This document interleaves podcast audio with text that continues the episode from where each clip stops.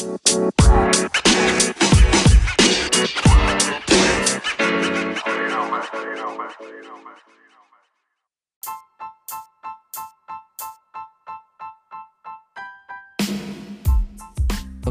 lanjut lagi. Jadi pada kajian eh, dampak media, eh, teori agenda setting ini banyak sekali digunakan dan ini terutama sangat mengemuka, teori yang sangat mengemuka pada tahun eh, 50 sampai 70-an gitu ya. Tapi kemudian seiring waktu ada teori-teori teori ini berkembang, kemudian menjadi apa usage and gratification, kemudian difusi inovasi dan sebagainya itu turunan-turunan semua dari agenda setting gitu. Nah, eh, jadi makin berkembang, makin berkembang, kemudian arahnya juga makin lama makin bergeser gitu ya. Ada teori-teori baru yang lebih ke post positivis gitu. Tapi kalau agenda setting itu ranahnya masih di eh, positivis, bukan post positivis. Oke, nah kenapa sih kita mempelajari agenda setting ini, teori agenda setting ini? karena teori agenda halo semua kedengeran ya suaranya Dengar Pak. uh, ininya uh, PPT-nya kelihatan kan Kelihatan. kelihatan ya oke Ada Pak. Uh, jadi agenda setting ini dia menggambarkan uh, pengaruh yang luar biasa dari media. Penelitian-penelitian mengenai agenda setting itu lebih banyak bukan di kesusas kesusastraan gitu ya tapi lebih banyak di bidang uh, media massa gitu. Uh, apa misalnya seperti koran televisi radio pengaruhnya kepada audiens gitu. Nah uh, uh, pem pembahasan pada saat ini juga sama. Kita mau ngeliat gitu ya. Sebenarnya pengaruh dari media kepada audiens tuh gimana sih gitu. Nah teori ini dia melihat dari sisi si redaksi. Jadi bukan dari bukan um, uh, bertolak dari sisi si audience, tapi dia justru dia bertolaknya dari sisi si redaksi bagaimana dia membentuk agenda pemberitaannya gitu ya. Awal titik titik pangkalnya itu dari itu dulu, dari redaksinya dulu yang jadi titik fokus kita gitu. Jadi bukan dari si uh, ngelihat dari sisi si, si audience gitu kalau ngelihat dari sisi si audience itu nanti akan ada lagi tuh teori-teori yang terkait dengan kalayak gitu ya. Tapi kalau yang ini agenda setting ini adalah teori-teori yang teori yang sangat mendasar, fundamental gitu ya, yang seiring dengan perkembangan jurnalisme di Amerika, teori ini banyak digunakan untuk uh, penelitian-penelitian mengenai media massa dari sisi ke si redaksi. Bagaimana redaksi itu begitu kuat dalam mempengaruhi gitu ya, dalam mempengaruhi si audience tapi titik pangkalnya dari si media gitu. Ini ini dulu dipahami. Oke, uh, kemudian um, uh, teori agenda setting dianggap dia me, suatu teori yang mengkaji bagaimana kemampuan media untuk menjelaskan kepada halayak mengenai isu-isu yang penting, gitu ya. Sekali lagi, jadi uh, teori agenda setting dia itu dia mengkaji atau menganalisis kemampuan dari si media untuk uh, me, mengatakan kepada kita gitu ya atau kepada audiens atau mempengaruhi audiens mengenai isu-isu yang ini loh isu-isu yang pentingnya gitu. Kalau isu yang lain mungkin nggak terlalu penting tapi isu ini yang penting. Nah um, kemudian juga uh, perhatian media yang intens gitu ya terhadap satu isu dia akan bisa meningkatkan uh, pentingnya dari topik-topik tertentu. Jadi kalau ada satu isu yang dia diliput terus gitu. Nah, itu kemungkinan dia bisa untuk membuat gitu ya anggapannya dia bisa membuat audience entah itu pembaca koran, pembaca portal berita, atau dia adalah penonton televisi, atau dia pendengar radio, dia juga akan teralih untuk ikut dengan uh, fokus yang diagendakan oleh si media. Oke, okay. uh, jadi uh, banyak kasus gitu ya. Nanti ada contoh-contoh ini kebetulan PPT-nya ngambil kasus di Amerika. Jadi uh, remember when the media had a field day ya over Presiden Obama's birth certificate. Jadi uh, buat teman-teman yang dulu bar oh udah lahir atau belum ya? Zamannya Obama udah kali ya. Sebelumnya siapa nih? Sebelumnya Donald Trump. Itu adalah Presiden Obama. Nah, di awal pemerintahannya dia diterpa oleh uh, isu miring bahwa dia hmm, lahirnya bukan di Amerika. Kalau nggak salah waktu itu disebut di berbagai media gitu ya, ada yang menghembuskan bahwa dia sebetulnya lahirnya bukan di Amerika, tapi lahirnya di Kenya gitu. Kalau saya nggak salah itu Kenya. Karena ayahnya kan orang Afrika gitu ya. Ibunya orang kulit putih, bule, orang Amerika asli. Nah, sementara ayahnya itu adalah e, kalau saya nggak salah ingat nih mahasiswa uh, yang sedang ngambil S3 di Amerika, mahasiswa asal Kenya gitu. Nah, kemudian muncul di berbagai media massa pada saat dia sedang kampanye untuk menjadi presiden. Muncullah di media massa berita bahwa sebetulnya dia tempat kelahiran dia aslinya itu bukan di Amerika, tapi di Afrika, yaitu persisnya di Kenya. Nah, ini yang kemudian e, meluas gitu ya dan media itu ternyata juga membuat agenda pemberitaan, liputan terus-menerus mengenai hal ini. Kenapa? Karena itu adalah sebuah isu yang besar. Seorang presiden, calon pre, seorang calon presiden Amerika berdasarkan undang-undangnya diharuskan lahir di Amerika. Jadi nggak boleh seorang calon presiden itu lahir di luar Amerika, walaupun dia kemudian tinggal lama di Amerika gitu ya. Tapi kalau tempat kelahirannya dari luar itu nggak bisa gitu. Kalau saya nggak salah dulu pernah di Amerika ada seorang bintang film asal mungkin teman-teman pernah dengar dari Austria. Namanya Arnold siapa ya? Susah nyebutnya Arnold suasana seger ya. Arnold Schwarzenegger dari Austria Nah, dia kemudian menjadi gubernur di California gitu ya. Tapi dia tidak bisa mencalonkan diri menjadi seorang presiden Amerika karena dia dulu lahirnya di Austria. Padahal dia lama hidup di Amerika, cuma tempat kelahirannya memang di Austria. Nah, hal yang sama dengan kasus Obama, tapi pada akhirnya eh, setelah media-media membuat setting agenda bahwa Obama uh, lahirnya di Kenya terbukti ternyata uh, apa sertifikat kelahirannya yang beredar itu palsu gitu ya. Dia tetap dia adalah lahir betul-betul di Amerika. Oke kemudian jadi itu skandal ya be, uh, bagaimana media kemudian mencoba untuk mengangkat itu demi supaya uh, apa uh, medianya terjual gitu ya. Banyak yang nonton TV pemberitaan banyak yang dengerin pemberitaan di radio di portal berita. Karena itu karena ini sebuah isu yang dalam tanda kutip gitu. Orang-orang dulu wartawan bilangnya seksi gitu gitu. Jadi uh, seksinya dalam arti wah ini benar-benar orang semua pengen tahu pengen baca. Tapi media lupa gitu ya dengan etikanya karena lebih menyukai hal-hal yang sangat uh, sensasional gitu.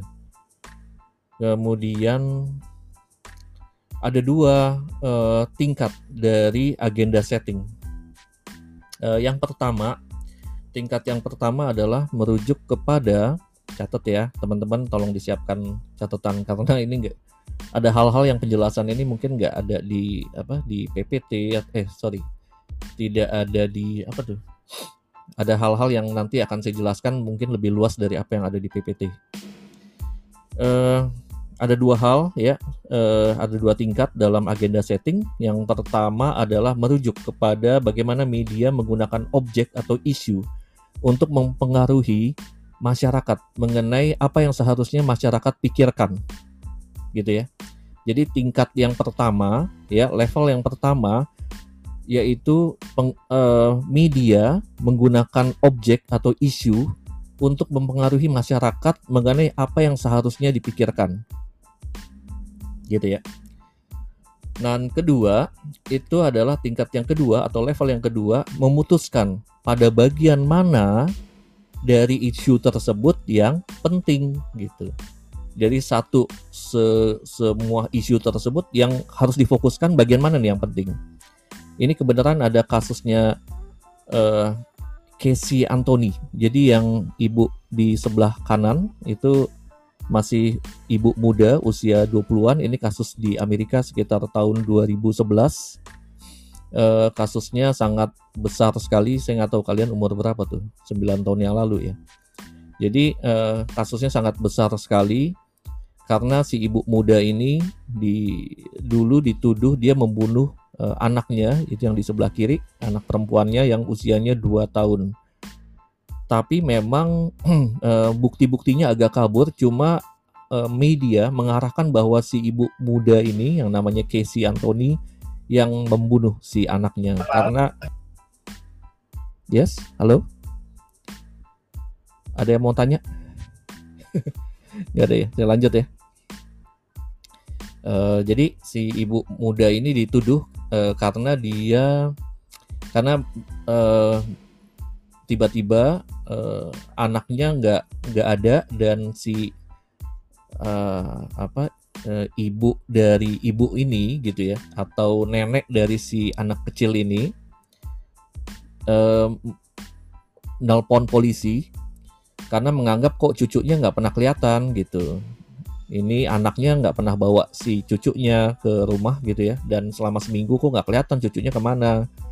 Sementara anaknya bilang dengan gampangnya bilang oh lagi dibawa uh, sama si babysitter. Tapi usut punya usut ternyata kok yang babysitternya nggak jelas orangnya ada atau enggak gitu uh, keberadaannya. Jadi akhirnya sampai dipanggil polisi akhirnya ditemukan mayat gitu ya di uh, satu lahan deket rumah orang tuanya juga dan ternyata anak itu adalah si cucunya itu yang sebelah kiri. Ya si anak anak dari si Casey Anthony. Dan uh, uh, masyarakat menuduh si ibunya ini yang menelantarkan. Tapi memang nggak ada bukti-bukti yang langsung mengarah ke si uh, Casey Anthony gitu ya. Bahwa dia memang membunuh si anaknya gitu. Dan pada akhirnya juri itu membebaskan si uh, Casey Anthony. Sementara media kemudian membuat pengadilan uh, terhadap Casey Anthony bahwa Casey Anthony itu bersalah. Tapi uh, lucunya uh, juri di pengadilan itu menyatakan sepakat menyatakan si Casey Anthony tidak bersalah karena nggak ada bukti-bukti yang langsung mengaitkan antara pembunuhan si anaknya ini gitu ya dengan si uh, Casey. Jadi akhirnya dia bebas sementara masyarakat menghujat si Casey karena dianggap dia yang bersalah. gitu ya. Jadi dianggap dia tidak bersalah ya. E, kasus ini mengingatkan saya pada kasus e, apa ya? Dulu ada yang kopi Vietnam. Siapa ya? Namanya lupa. Ada yang ingat nggak? Halo? Ini masih ada nggak sih Jessica, yang Pak. apa-apa. Jessica siapa ya? Mirna, Jessica Mirna. Jessica, Jessica Mirna ya? Oh iya iya benar-benar Jessica Mirna yang minum kopi Vietnam bersama temennya ya. Lalu Iya kemudian. Ya. temennya yang meninggal, eh, polisi menuduh Jessica yang membunuh dengan cara meracuni si temennya. Dan eh, media juga ternyata melakukan hal yang sama. Apa media itu bisa punya pengaruh yang luar biasa gitu terhadap audiens gitu. Nah, eh, kita semua mengkonsumsi media, gitu ya. Entah kamu misalnya dengar dari media sosial kayak gitu, mau dari televisi, radio, baca dari portal, dan eh, bagaimana pengaruh dari si media gitu ya mempengaruhi opini kamu, itulah yang kemudian eh, bisa dikaji melalui eh, teori agenda setting gitu um, apa nih? The relevance of information to a person and the level of uncertainty determine a person ya need for orientations. Jadi relevansi dari informasi untuk seseorang dan juga level ketidakpastian. Dia akan menentukan bagaimana seseorang itu kemudian memutuskan gitu. Memutuskan untuk uh, mengarahkan opininya. Dia setuju nggak dengan opini yang di di setting oleh si media? Gitu ya sekali lagi ya jadi relevansi relevansi pak paham ya? Relevansi itu uh, apa ya kita kalau bahasa Indonesianya? Relevansi kira-kira terkait gitu keterkaitan informasi untuk seseorang dan juga tingkat dari ketidakpastian gitu ya. Tingkat dari ketidakpastian sesuatu uh, mengenai peristiwa tersebut dia nanti akan bisa menentukan kira-kira keputusan uh, opini si audiens uh, kayak misalnya kamu kan uh, memang lagi kepengen banget dengan informasi mengenai si siapa tadi? Jessica Mirna ya. Pengen banget tahu gitu ini si Jessica Mirna gimana sih bla bla bla gitu ya. Kemudian juga kamu nggak paham sebenarnya gitu dengan itunya dengan permasalahannya. Tapi kemudian uh, karena media mengarahkan ya udah akhirnya kalian uh, mengikuti arah yang di uh, setting oleh si media. Sampai sini ada pertanyaan nggak? Punya kebutuhan yang tinggi uh, untuk orientasi untuk orientasi uh, informasinya gitu ya, dia nanti akan jauh lebih mudah terpapar gitu oleh media gitu. Bayangkan seperti ini teori ini juga dipakai untuk iklan. Ketika kalian sedang lagi nyari-nyari uh, uh, iPhone untuk yang uh, apa yang uh, keluaran terbaru gitu dan kemudian uh, muncul iklannya itu kalian pasti akan sangat terpapar untuk membeli. Uh, namun demikian terdapat beberapa kritik, kritik yang mengklaim gitu ya bahwa terdapat bukti-bukti yang tidak memadai untuk membuktikan bahwa teori agenda setting ini adalah nyata gitu termasuk dari seorang uh, pem, termasuk dari uh, seorang ahli pakar media yaitu Dennis McQuill yang menganggap bahwa uh, teori agenda setting itu adalah masuk akal tetapi um, bukan gagasan yang terbukti gitu. Halo? Halo semua? Kedengeran? Yep. Kalau kalian baca suatu media gitu ya, itu bisa mempengaruhi kalian nggak? E, misalnya gini, kalian ada satu kebutuhan informasi tertentu. Ntar saya tutup dulu ya. Um, lalu misalnya kalian lagi pengen beli motor gitu ya, dan kebetulan mereknya merek tertentu. E, kira-kira kalian kalau baca iklannya gitu, kebetulan yang terkait dengan itu kalian e, kepengen beli nggak? Betul-betul jadi pengen beli gitu? Pengen pak. Iya uh, kena ya berarti kena dengan pengaruhnya juga ya berarti iya iya oke okay. uh, eh, jadi uh, pada masa perang dunia pertama pada masa perang dunia kedua teori agenda setting ini ternyata sangat efektif digunakan oleh pemerintah waktu itu pemerintah Amerika pemerintah Jerman itu menggunakan model-model ini. Jadi nggak disebut teori agenda setting sih dulu belum belum itu ya baru tahun 50-an muncul teori tapi sudah digunakan teknik-tekniknya dalam hal kampanye untuk perang propaganda. Eh, Amerika membuat propaganda di media-media bahwa Jerman ya musuhnya Amerika pada perang dunia kedua itu adalah monster berbahaya sekali. Mereka adalah pembunuh anak-anak Hal yang sama dilakukan oleh Jerman. Jerman juga melakukan propaganda dan itu adalah eh, teknik-teknik yang sebetulnya masuk dalam analisis kajian gitu ya agenda setting. Jadi pemerintah menggerakkan media untuk membuat pemberitaan yang terus-menerus mengenai hal tersebut tersebut dan lama-lama orang yang baca akan terpapar gitu. Cuma perkembangannya setelah tahun-tahun eh, 80-an gitu ya itu makin lama makin bergeser uh, setelah tahun 70-an makin lama makin bergeser karena orang-orang juga menganggap bahwa teori ini juga nggak terlalu efektif juga. Contohnya, apakah kalian kalau misalnya uh, membaca, uh, kalian nonton iklan di TV gitu ya, nonton iklan es krim, apakah kalian langsung akan keluar rumah untuk membeli es krim? Kan belum tentu. Jadi ada hal-hal yang tidak seperti itu juga gitu. Uh, ternyata uh, menurut para ahli ini baru akan efektif gitu ya pengaruh dari media itu efektif itu kalau memang si kalayaknya juga memang lagi butuh informasinya dan dia nggak pasti gitu mengenai info atas e, masalah tersebut dia nggak belum pasti juga. Jadi itu dia akan kena bisa kena terpapar gitu. Tapi dalam bagian-bagian lain e, banyak juga yang menyatakan bahwa ini nggak nggak terlalu efektif juga. Cuma e, sampai saat ini teori ini masih digunakan di dalam berbagai penelitian. Terutama untuk penelitian-penelitian iklan gitu itu masih kepake.